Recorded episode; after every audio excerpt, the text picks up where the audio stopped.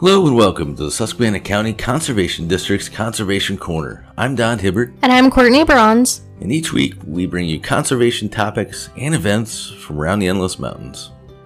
Well, last week we discussed the subnivean zone, and I think it's safe to say that most backyards in the northern tier and the Pocono region now have an active subnivean zone.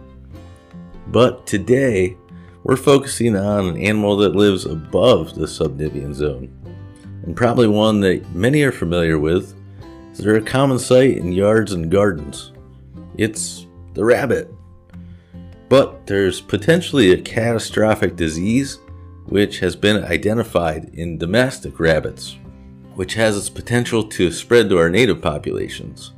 So let's get into exactly what's going on with uh, those domesticated rabbits and find out a little bit more about how we can prevent the spread to our native population.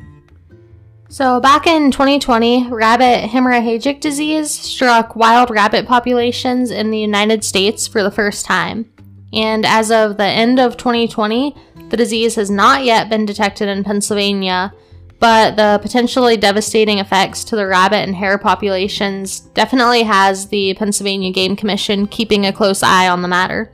So, the virus is known formally as Rabbit Hemorrhagic Disease Virus 2, or RHDV2, and it was first detected in France in 2010.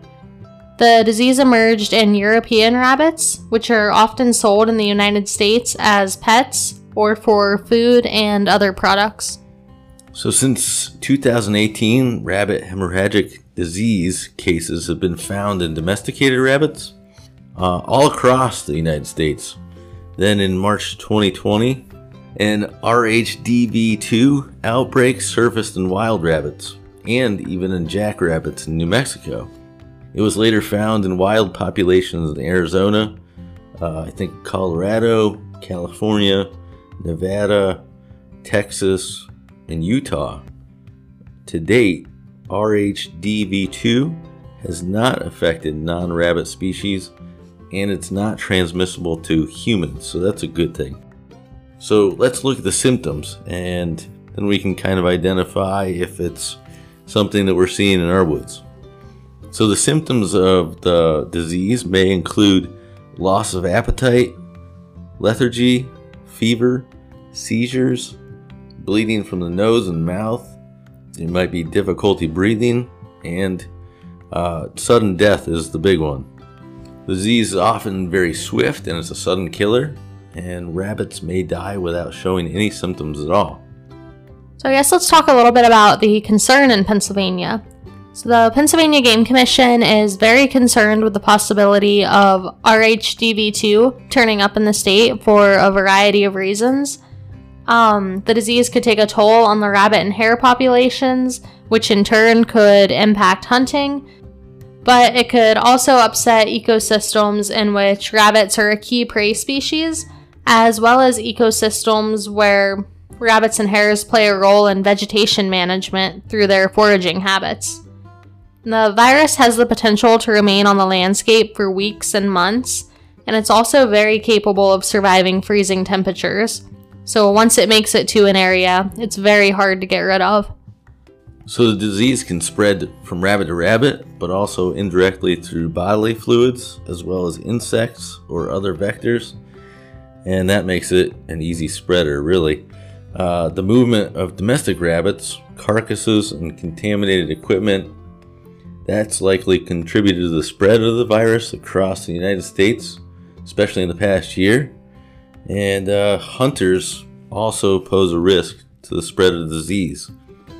If a hunter shoots an infected rabbit in one area and then field dresses the animal in a different area, the potential for spread of the virus is high.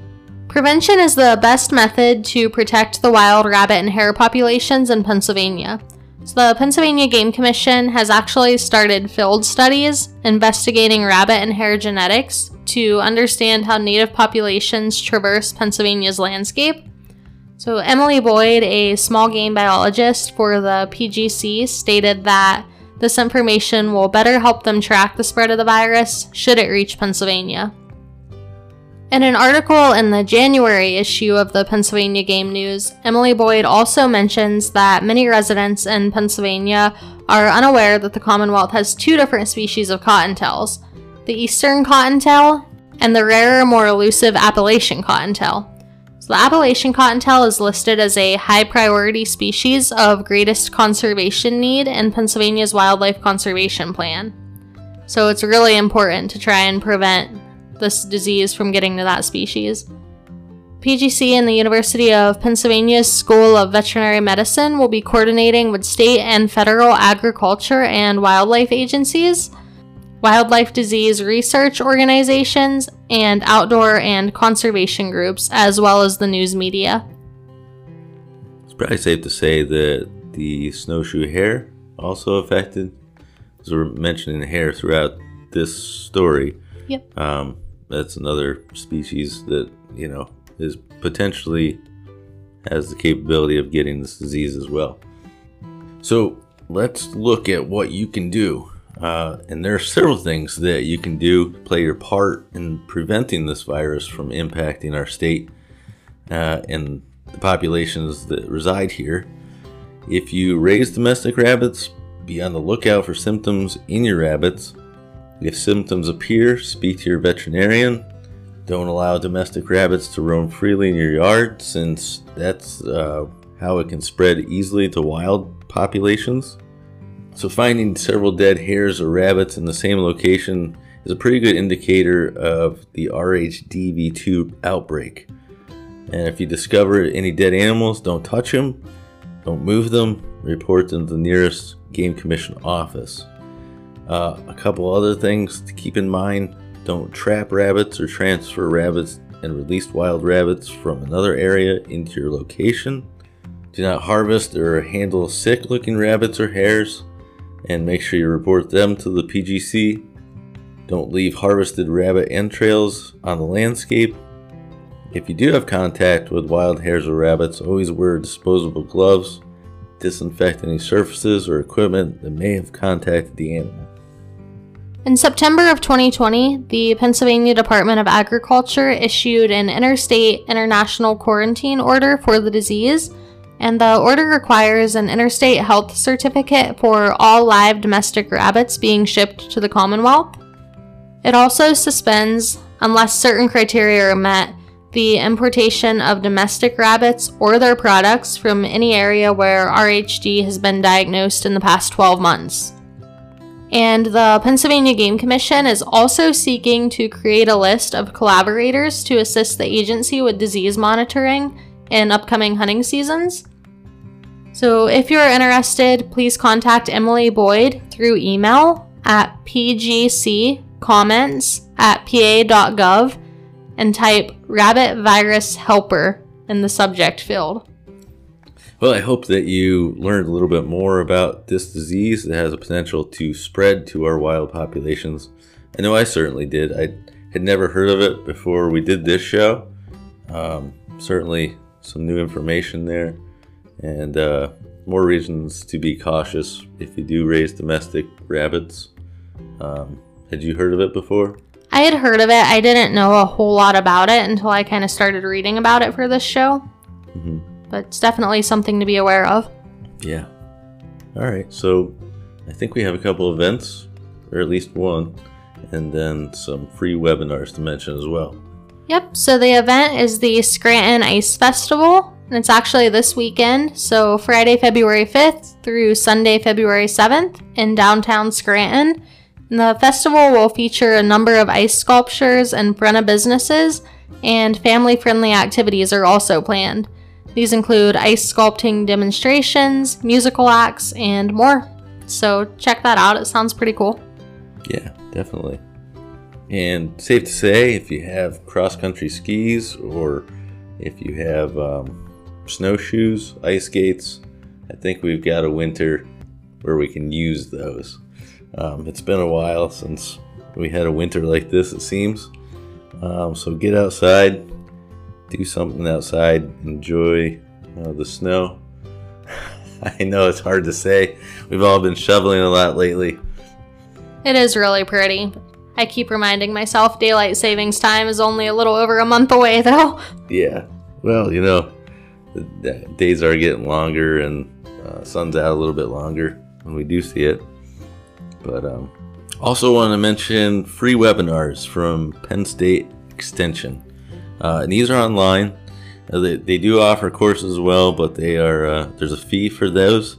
Uh, these are free webinars. I think these are just as good in a way. Um, there's some interaction with the audience. Um, so, just want to run down a quick list of what they offered for free. They're on the Penn State Extension website. Uh, so, they have amphibians and reptiles in your woods. You can learn more about what's in your woods, uh, native plants of Pennsylvania, invasive forest insects, Pennsylvania Forest Seminar, and that covers streamside buffers and live stake planting. If you're looking to get started in maple syrup, there's a webinar for that. Uh, if you wanted to know where to begin as a forest landowner, uh, there's options for inspired landowners. And also, there's uh, a webinar on creating a backyard oasis just for wildlife. So, a lot of good topics. And uh, if you find yourself indoors wondering what to do, there you go. And just one more thing uh, we do have our seedling sale going on right now. Go to our website, you can find a link right there. Uh, should be a banner right at the bottom. Uh, and like we said in the last couple weeks, lots of great seedlings offers um, berries, pine, hardwoods, a little bit of everything for everybody. Well, I guess that does it for today's show. If you have questions related to our shows, you can contact the Conservation District by calling 570 782 2105. If you missed a portion of today's show, you can go to our website, www.suscondistrict.org, and find our Conservation Corner page with past episodes, links to information about past episodes, and a contact form where you can reach out and ask questions or make comments about the show. You can even suggest ideas for future shows. You've been listening to the Susquehanna County Conservation District's Conservation Corner. I'm Courtney Bronze. And I'm Don Hibbert saying, enjoy the outdoors.